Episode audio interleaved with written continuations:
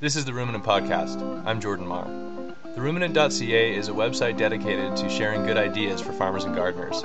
Most of the content on the site involves me posting other people's photos of their innovative farming tools, techniques, and ideas. I'd love to have a contribution from you, so please take some photos of what you're doing and send them to me at editor at theruminant.ca. Okay, let's do a podcast.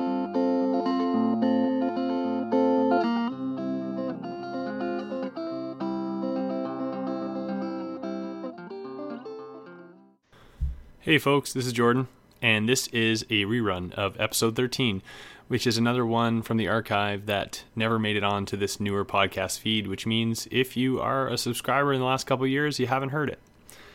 So, I hope you enjoy it, and before we get started, I have some great news. I have booked two interviews for the next week or two, which means that we might be back into, no, we are back into new content starting next week and I'm kind of over the hump on the farm in terms of the demands of the farm. There's still a lot of work to do, but there's there's less than there has been. So I think we're going to be back into regularly scheduled weekly episodes with all new content. So I'm really excited about that.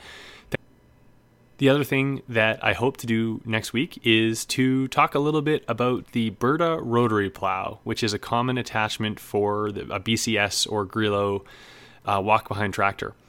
I have a at least temporary collaborator, Scott Humphreys. He is a listener and he's been on the show once before, and he's he might end up doing a little bit of help for me on the podcast. And uh, one thing he suggested is that I ask uh, some questions of listeners who might want to participate in a conversation about different aspects of farming. So he really wants to know how people uh, get their spacing right with their bed prep when they're using their Berta rotary plow. So I thought that was a great idea, and I think we could have a talk about the use of rotary plows in general because I own one and Scott owns one, and I'm sure some of you own them. So if you would like to participate in a discussion, I would love to get a recording from you. I could phone you in the next week, and maybe we could put something together editor at theruminant.ca if you just want to email me about that. You can get me on Twitter at ruminantblog or you can text me or phone me 250 767 6636. So I hope to hear from one or two of you. Even if I don't, I think Scott and I will record a conversation about our rotary plows, and hopefully that'll be useful to people. So we'll probably tack that on to next week's episode as well. I hope you like this episode on biochar, and uh, I think you're going to like next week's interview, assuming that interview happens as scheduled. It's with a journalist who wrote a really provocative piece on well, on the philosophies we hold about food security and the camps we belong to in terms of how we think farming should be done and why there are aspects of belonging to a camp like organic versus conventional or non GMO or local, and uh, how these camps uh, tend to limit us from making progress on food security. So I think that's going to be really interesting. And that'll be next week, released probably on Wednesday. Until then, here is a conversation with Jessica Dennis about biochar. This episode features my interview with Jessica Dennis, aka Dennis, who graciously got on the phone with me to have a conversation about biochar. Dennis is a graduate student at the University of British Columbia who previously did some research on biochar. And in this conversation, we talk about biochar's potential role as a soil amendment and maybe even a climate mitigation strategy. And if you don't know what the hell I'm talking about, well, just listen to Dennis. Here we go. Jessica Dennis, thanks a lot for coming on the Ruminant podcast. You're welcome. I'm happy to be here. So, Dennis, we met uh, at a Young Farmer conference recently, and I realized we had met before briefly at uh, an organic conference that took place last year, at which you gave or you participated in a talk on biochar. And so I invited you to come on today and talk a little bit about biochar. But before we get on to that, um, could you just uh, introduce yourself? Tell us what you're doing right now. I know you're a grad student at the University of British Columbia. Could you tell you uh, tell us what you're working on currently? Sure. Um, so yes, I'm a master's student in the Faculty of Land and Food Systems at UBC, and my thesis research um, is on a very different topic from biochar, and I'm I'm working on a study around land access in BC for for farmers, and um, my main focus is on different forms of land tenure, um, specifically alternatives to private ownership, and whether those alternative models that are popping up all over the place are working out for people, and if that seems like it's a, a viable way to move forward in terms of both preserving our agricultural land base in BC and creating viable um, small scale farms and accessible land for the, the increased number of new farmers it seems that we have in BC. That sounds really cool. I'm a new farmer, and I think there's been an explosion of new farmers uh, lately, and I think that all of us could use more information on on good uh, on, on like alternate tenure arrangements. Uh, I have a pretty interesting and complicated lease arrangement with my landlords right now. That sounds really cool. Yeah, I'll have to talk to you about that um, another time. Maybe we'll have you on for another episode. But yeah. today we're going to talk about biochar.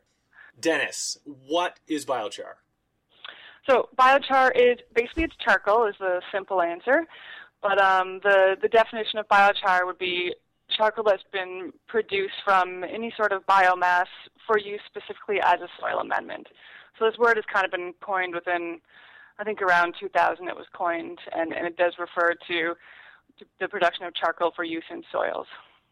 But is that is is it different than say like like can I produce biochar in my wood stove here at home and go and like like is it much different than throwing ashes from my wood stove into into the garden?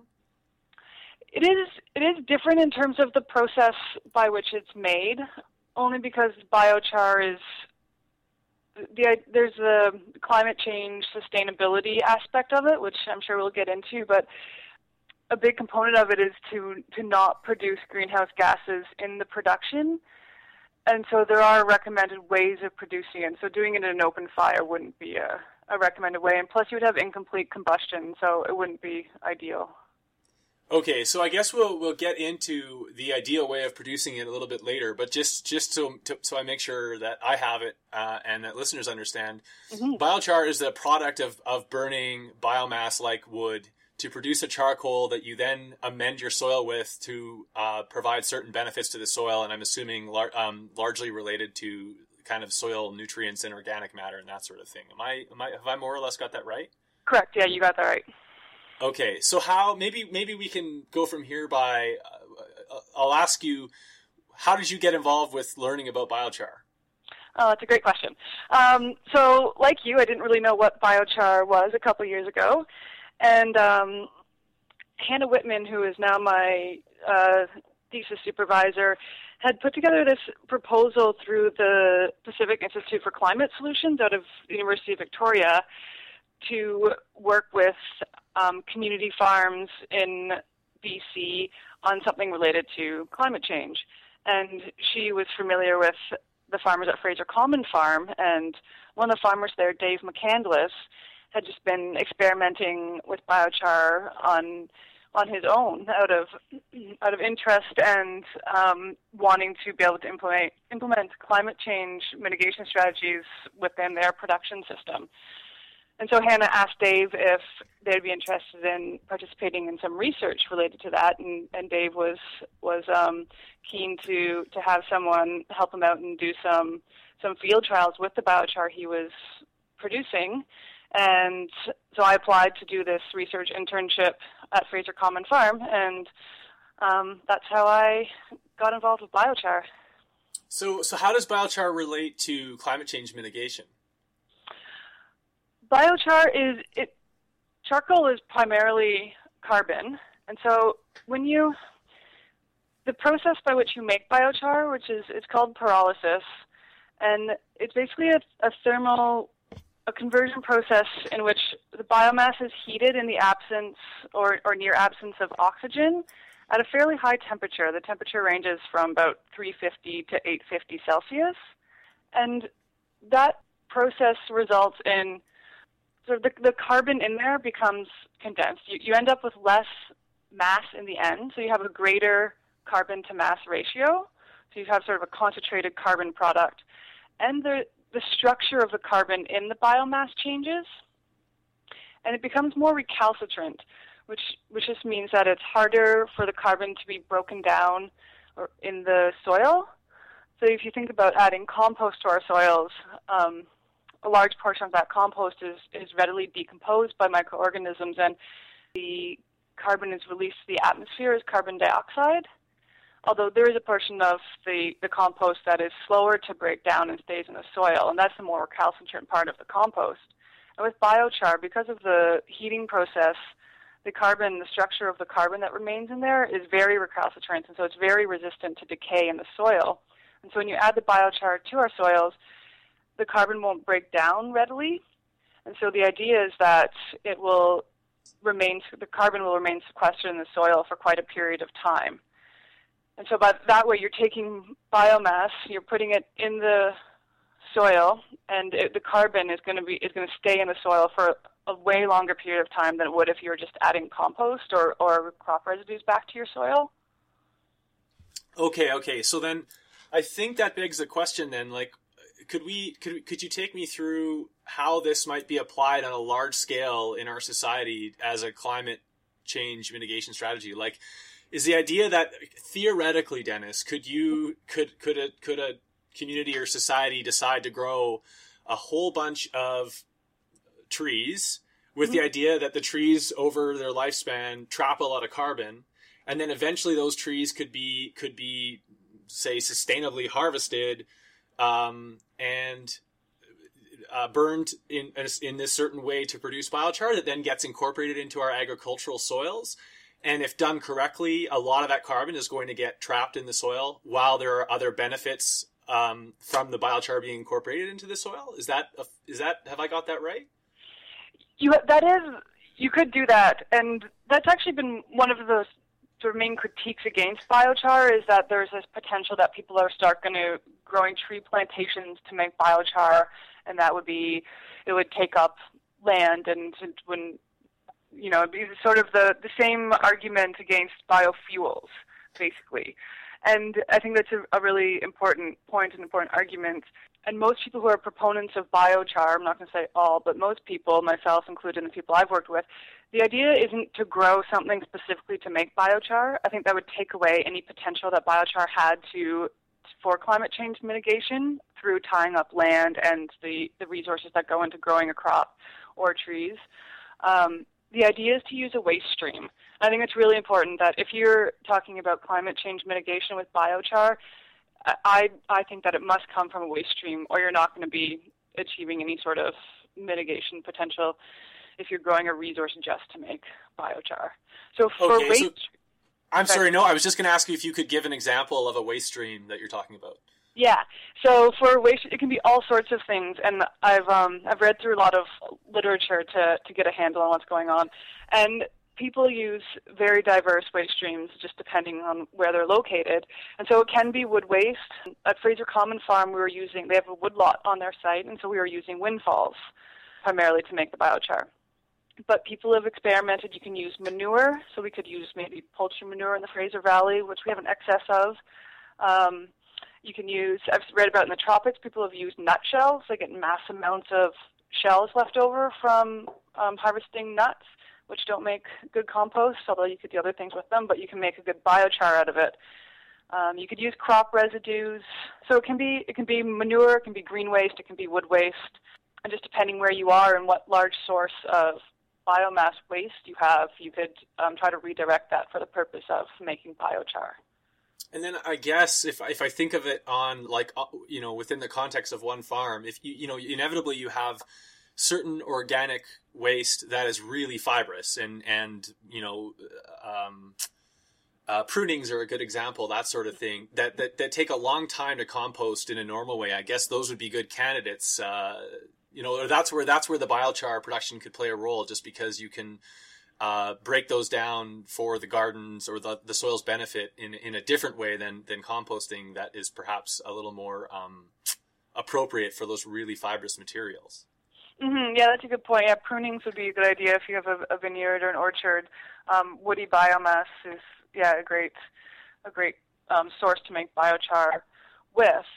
Um, you can also use, I mean, there's ideas of capturing, because lots of some, I mean, lots of farmers don't have mass amounts of um, excess biomass on site.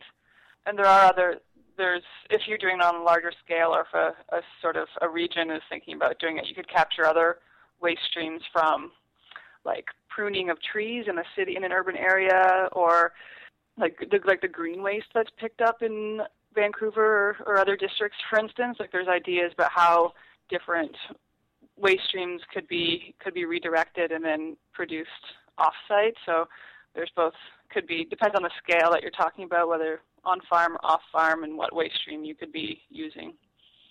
And I guess when you're when you're when you're doing this process, it sounds like it, it you you're able to I guess let's call it process this this organic matter much more quickly uh, than than like traditional composting processes, especially with fibrous material. Is that right? Yeah, because the I mean the pyrolysis process it I mean it doesn't take very long.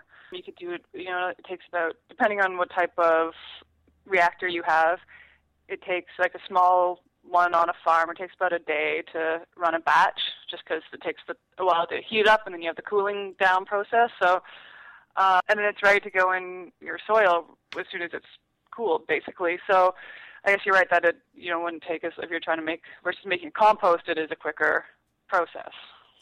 Okay, and before we get on to that process, could I just have one more question about about uh, its its its benefits? Can you talk more specifically about what it can do or what you understand it can do um, for your soil? Definitely. So it's thought that biochar is going to increase crop yield, and there's three main benefits to soil processes through which it might be able to increase yield.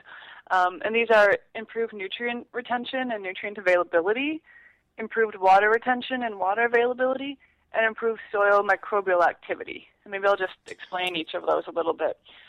So to understand the benefits, I need to talk a little bit about the structure of biochar.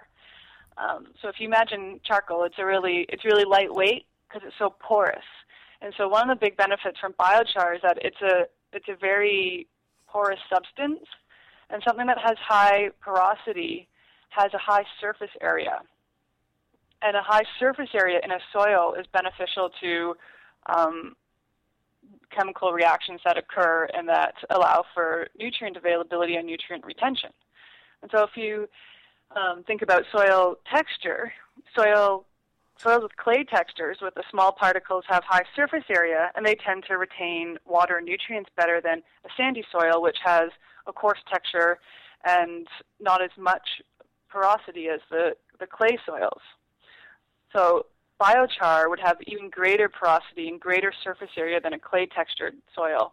And so by adding biochar and increasing the, the surface area and porosity within our soils, it has the, the potential to increase nutrient retention and availability and increase water retention in soil. And as for the soil microorganisms, it's thought that because there's all this pore space, that that it increases the potential habitat for for microorganisms. And um, I've seen some cool photographs um, of like the uh, mycorrhizal fungi that they sort of colonize and inhabit all the small pores within the biochar, and soil microbes colonize inside the pores as well. And so by having this this flourishing of, of microbes in your soil, again, you get increased microbial activity, which contributes to, to lots of beneficial processes, including nutrient availability in your soils. So, by way of, of analogy, I guess, like the next time that my girlfriend points out that I've got a bunch of food stuck in my beard and kind of gives me a hard time, I can just explain that it's all about surface area and that she just doesn't understand what it's like uh, because there's just so much, so many more sites of attraction between me and and uh, you know the, the cottage the, the, bowl of cottage cheese and fruit that I just ate. That's true. Yeah. Um, yeah. All right. So now, are there any? I, it's it's kind of funny because just by accident last night I was reading, uh, I was kind of browsing farmy type articles online, and I, I caught one about biochar that it was it was a really brief little blurb about some some research that's going to be done to uh, explore whether there are many negative consequences uh, to adding biochar to the soil. And I'll just quickly ask you if you're aware of any. Are is there any are there any um, potential pitfalls of of all of us? I mean, our society trying this out on a large scale. Yeah, I think there's lots of pitfalls, and this is again a great question. Biochar has a lot of hype in the media. I'd say it's it's portrayed in a fairly positive light, but there's definitely some negative impacts. And and in terms of soil, I think um, I just mentioned the benefits, and those are those are potential benefits. I mean, it depends on so many factors, such as your initial soil texture, your initial soil health, the amount of organic matter you already had in there, the pH of your soil, your climate, where you're located. So it's definitely not a if you use biochar, you're going to have increased yield. It's it's very dependent on a lot of variables. In terms of actual negative impacts, some that one of them is the change in pH could be a problem. Of biochars are rather alkaline, um, so have a, a, high pH, and there is so it, it, could be so like lime has an alkaline pH.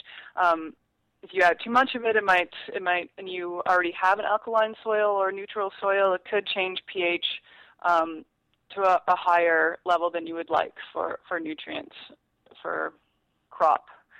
Um, crops ideally want neutral pH. Other potential negative impacts for soil is, I mean, it's very high in carbon. So some some people have suggested that because it'll have a very high C to N ratio, that the some of your nutrients like nitrogen might get tied up.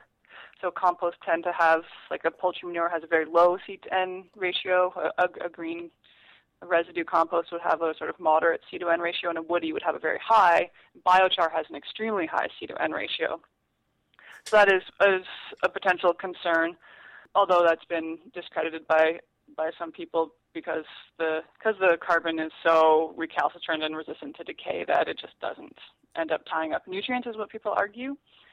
And another possible pitfall that people have raised, and this is not particularly relevant to organic farmers, but if you're using pesticides or herbicides, because biochar has such a, a great ability to absorb and retain substances, it would it has the potential to absorb and retain toxic substances. So if you are using a pesticide, say, then one, it could reduce the effectiveness by absorption, and also you could have it retained in your soil, which would be um, even worse than if you were just using pesticides in the first place. And then there's and there's another potential that biochar itself could contain toxic substances, and that depends entirely or mostly on what you're making it out of. Um, so if you're making it from organic residues on your farm, it is very unlikely that it would contain toxic substances. Um, although there's been some concern raised over in, if you incomplete combustion or, or could potentially result in um, some toxic substances such as polyaromatic hydrocarbons, um, PAHs. However, there's not. I've, I haven't read a lot of research on on whether that is a concern or not. Most of the, the few sources I have found said that any levels are so low that it's not a concern. Um, however, there isn't a lot of research on it yet, so so I wouldn't write it off as not being a concern at all. And, and if I remember correctly, Dennis, there you talked in, at the conference about a kind of a historical precedent for the use of biochar. This has been done before by other, you know, in history by other cultures or or um, by other yeah by other cultural groups. Is that correct? Yeah, actually, that's a that's a it's really interesting. I started reading about the history of it, and I mean, I I never thought about it too much, but I mean, maybe other people have like if you've run into charcoal in your soils, which is quite possible, um, you've thought more about it. But so the the history of it is that people found in the Amazon that there's these soils that they've been termed black earth now, um, or terra preta and they found them in the Amazon of Brazil. And they they were there were soils that were they're very close to each other in location, but this in one area was way more fertile than the soils, the neighboring soils. And they realized that these highly fertile soils contained a lot of charcoal. So people started to do research on this, and the charcoal is from different anthropogenic sources, such as slash and burn agriculture or like making pottery and so different there's the there's sort of some anthropological studies on what was contained in the soil and they realized it's probably from pre-Columbian indigenous societies that there's this accumulation of charcoal has happened over an extremely long period of time and that's produced these really fertile soils in um, different locations in the Amazon. And so this was sort of an impetus for soil scientists to be like, oh, well, this, you know, maybe we should look into this. And it kind of spurred this this renewed interest in research in charcoal in North America.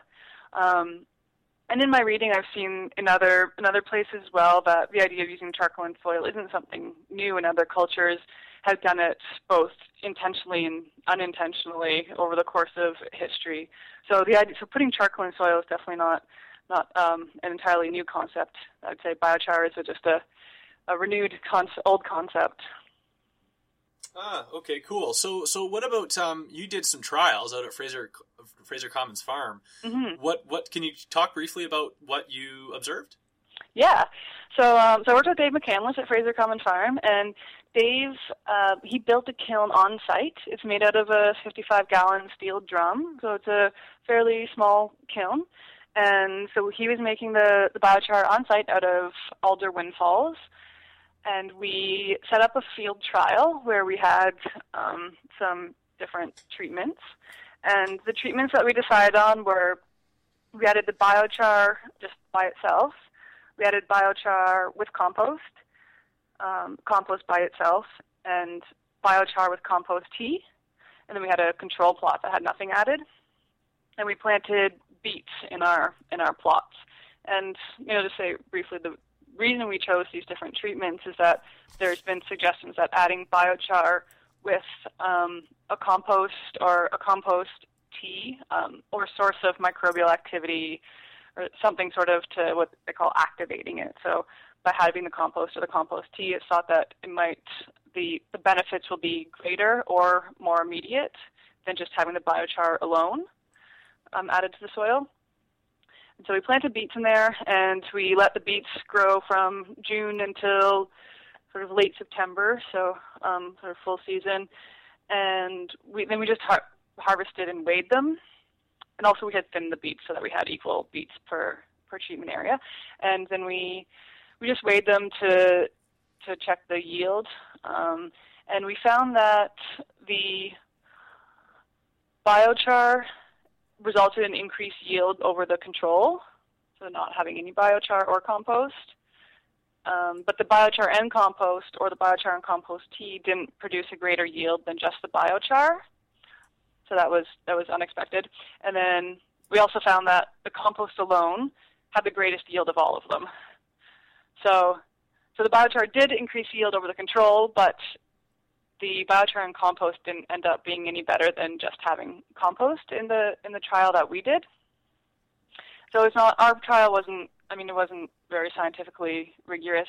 Um, it was sort of small plots, but so that's what what we observed from the the trial at Fraser Common, and we definitely want to do some more research to see if we do it on a larger scale what happens.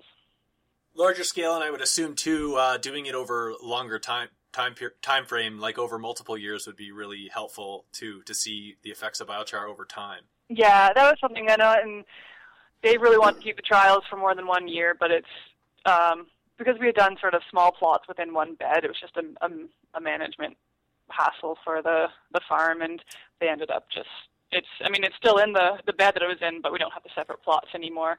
Um, but we have. Well, uh, still, it's a it's a it's a great start. It's a great. I Yeah. mean, it's it's really interesting that, that you two did this, and it um yeah, it's it's it's a good start to, to playing around with uh, figuring out how the ben- the the relative benefits of Mhm, biochar. mhm. We actually did some. We did some little potting mix trials. Were pretty that were fun. We thought maybe it'd be cool if we could use biochar as a in our potting mixes to reduce the amount of off-farm um, inputs that Like- that we have to buy. So to reduce like buying vermiculite or something. Yeah, or peat. Um, Yeah. so, so we designed these mixes with biochar, but we had used a we had used a relatively a high rate. Like we tried like 50% biochar and and then a mix of compost and worm castings. But the seedlings did not like 50% biochar. So it was a very clear. that was that was it was good to see that it was like they just didn't germinate. And I think it has. I think it might be the alkalinity. We never fully decided on. I mean, we can't figure out exactly what it was, but um, the alkalinity would be a good guess because I know seedlings don't germinate in very alkaline soils. But maybe the, some of the ones we had a lesser rate, like just a quarter biochar, had okay um, germination. So, and we didn't get too much further with that. But I thought it would be a, a cool idea to experiment with um, trying to replace um, potting mix inputs that we buy off farm. That sounds really cool too. It's too bad you couldn't didn't have more time to, to play around with that. Mhm. Um, so let's let's close out this uh, this conversation by talking about uh, how to produce this stuff, and let's talk about it on a kind of on a. I mean, this is a podcast for for generally focused on small scale farming and gardening. so let's talk about it on a small scale farm type scale. Uh, now, one of my one of the uh, farming apprenticeships I did a few years ago was on a farm on southern Vancouver Island, so very coastal climate. And it, it seems like maybe the ideal hypothetical farm to, to produce uh, biochar on in that the it's it's coastal climate, so the soils are fairly acidic from all the rain. Mm-hmm. And on this particular farm, there was a small scale sawmill, so there was a ton of uh, wood scraps and sawdust and the kind of stuff you were talking about before can be used to produce biochar. So yeah. I, I just want to ask you, Dennis, if that farm or any other farmer or gardener wants to try this, what's the most practical way that they can they can try this out? How would they go about trying to produce some biochar? That's a great question. So the the kiln that Dave built at Fraser Common Farm, I think, is a pretty good design. And what it is is it's a 55 gallon steel drum, so you can get those from from different sources, um, and for for no cost or cheap. And then the so the steel drum is where you load in your your organic waste that you're using, and you have to have when you burn. So the the flame is will be under the drum, so you're not directly burning your organic waste. So you would set the drum up um, parallel to the the ground, so so that the long the length is is parallel to the ground, and then you would set a little fire underneath the drum. And when you're burning your organic waste, gases are released, and so you need to create a way for the gases to rele- be released from the 55 gallon drum. And so what you can do is you weld a, a pipe, so make a make a small hole, weld a pipe on that comes down, um, comes out of the drum, and then under the drum, and then the gases will go into that pipe, and then if you have to perforate the bottom of the pipe, and the gases can come out, and then the gases are actually flammable, so the gases will burn once they start coming out, and then they fuel the process. And so in this way, you're you have to start a fire initially, but once the the it gets heated and the gases are coming out, you don't need to add to the fire. So it's sort of a, a self um, maintained process. And then it just goes until there's no more gases released and it cools itself down eventually, usually overnight. And that's so that's how Dave does it. Um, and there's I have um, pictures of it that are available online, and there's also lots of um, sources online of how to build these 55 gallon drum type kilns. And I guess my and there's lots of different ways out there for farmers to build them, and I think there's there's just like a ton of information on the internet now. And so maybe just some recommendations if you are going to do it. There's a lot of health precautions that I recommend that you take because you're working with you know, you're working with something that's at a very high temperature and there's gases coming out and a, if the gases don't come out, you'll have a high pressure and exam explosion. And the gases themselves are things like carbon monoxide and hydrogen gas. So A, they're really flammable and they're also um, health hazards for humans to inhale. So you need to be make sure you design it very cautiously. Not in your bedroom. Don't Not do in it your, in your bedroom. In, yeah. Okay. Don't do it in the garage. Don't do it indoors. Don't do it in your greenhouse. Do it in an open. Don't do it in like a. Don't do it in like a 1970 Volkswagen Bug. no, no. Okay. don't do, don't do it near a tank of fuel. Um, so, yeah. So so be very be very thoughtful about the potential explosion and gas hazards that come along with building these kilns. Um, definitely do some serious reading and, and, thought about the design before you follow before you just build something that's out there on the internet. Um, and another, I think it's ideal to be having the gases fuel the the process. So there's designs out there where people like, I mean, you can use like old techniques where you build a dig a pit and fill it up, set a fire in there, cover it all up, and it certainly produces charcoal, and people do that around the world. But I mean, if you don't want to be producing greenhouse gases, then that's not an ideal way to go about it. And so, the, these ones where you burn off the gases, um, you do produce some greenhouse gases, but inevitably you're producing less by by using this process. I think you also get. So I guess product. I guess the the key the key concepts it sounds like are, are that ideally you have a kiln type thing because you want to you want to have the, the the burning taking place in a kind of enclosed space. Mm-hmm. Yeah. Uh, you ideally you want to pipe the gas being produced back to the original source of heat so that it can be the main fuel for the for the burning process. Yeah. And you need a really high temperature to produce higher quality biochar. Yes. And if the, if if those gases are being burnt, it's going to be at a high temperature. Your problem will be potentially being too high, if anything, because those gases burn quite at a high high temperature. So getting it up to temperature isn't such a problem if, if you're burning the gases. Um, Okay, and, and I assume that you uh, you can provide me with some links to kind of uh, sites that, that, that illustrate what you're talking about, and I can I can put those up on the website along with this podcast episode. Yeah, definitely. Um, and another thing I want to say that so this design that we've done is quite a simple one, and there there are more complicated designs out there, and I think getting trying to build some of those more complicated designs would be would be great um, if you have the the, the time and the engineering skills to do so. Uh, I think there's some opportunity for capturing heat in different ways um, or capturing the gases to use in different ways. Because on, on larger scales or even medium scales, people have designed systems where it's also a source of, of energy. And there is a lot of energy in there. And if you could capture it, I think that would be awesome.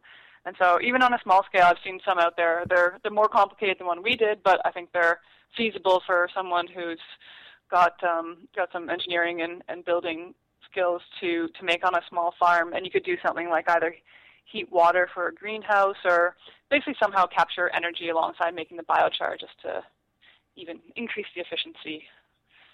And how, how long does one burn take? Are we talking about a few hours or a day or, or how long to produce one batch of biochar? In the kiln that I described, that we have the 55 gallon drum, it takes uh, it takes a day. I mean, it burns for probably four or five hours. So it takes there's like a little cur you gotta once it, you set the fire, it takes a little bit for it to get going, and then it probably burns at full temperature for maybe four hours or something, and then it cools off, and then um, we let it fully cool till the following morning, um, just to be safe because you don't want to take that lid off when there's when there's still any pressure or heat in there. So just if you start a morning uh, start a fire and and start the kiln going first thing in the morning. Then the next morning you go open it and it'll be safe and cool and take it all out and start working with it. Actually, one other thing I wanted to say is that the the charcoal is um, it's dry and dusty, and it's also a hazard to be inhaling or to be releasing to the to the air. So you need to come up with creative ways to to to not um, to not inhale the dust or have it released into the environment when you're working with it. Um, so you can wear a mask when you're working with it. I'd recommend that. And you can also try to keep it damp. Would be the like moisten it either with by mixing it. You can just add some water, or mixing it with your compost, or mixing it with a compost tea or something. But if you work with it when it's damp, um, you can avoid the the dust factor. And so it sounds like you definitely should not use biochar as a substitute for rice to throw at your best friend's wedding when they come out of the church. no. okay, unless unless all the guests are wearing gas masks or some sort of yeah. um, breathing apparatus. Yes, okay. and, it may be okay. Yeah. which which might happen in like like a post apocalyptic wedding or something. They might have to be wearing masks anyway. Yeah. So okay, th- good to confirm that. Listen, uh, that was really interesting. I, I, I, I'm really glad to have had you on the podcast, Dennis, because I was fascinated when I caught this seminar at the last year's conference, mm-hmm. and I think uh, hopefully some of the listener our, of our listeners will find it interesting too. So, thanks very much for, for, for coming on today to talk about it. Thank you so much for having me. Okay, that's it for this episode check out the post of this episode at theruminant.ca if you want to look at some of the links that Dennis has provided about biochar, or if you're interested in any other delightful nuggets of information that are of general interest to farmers and gardeners. Once again, thanks for listening, folks, and I will talk to you next time.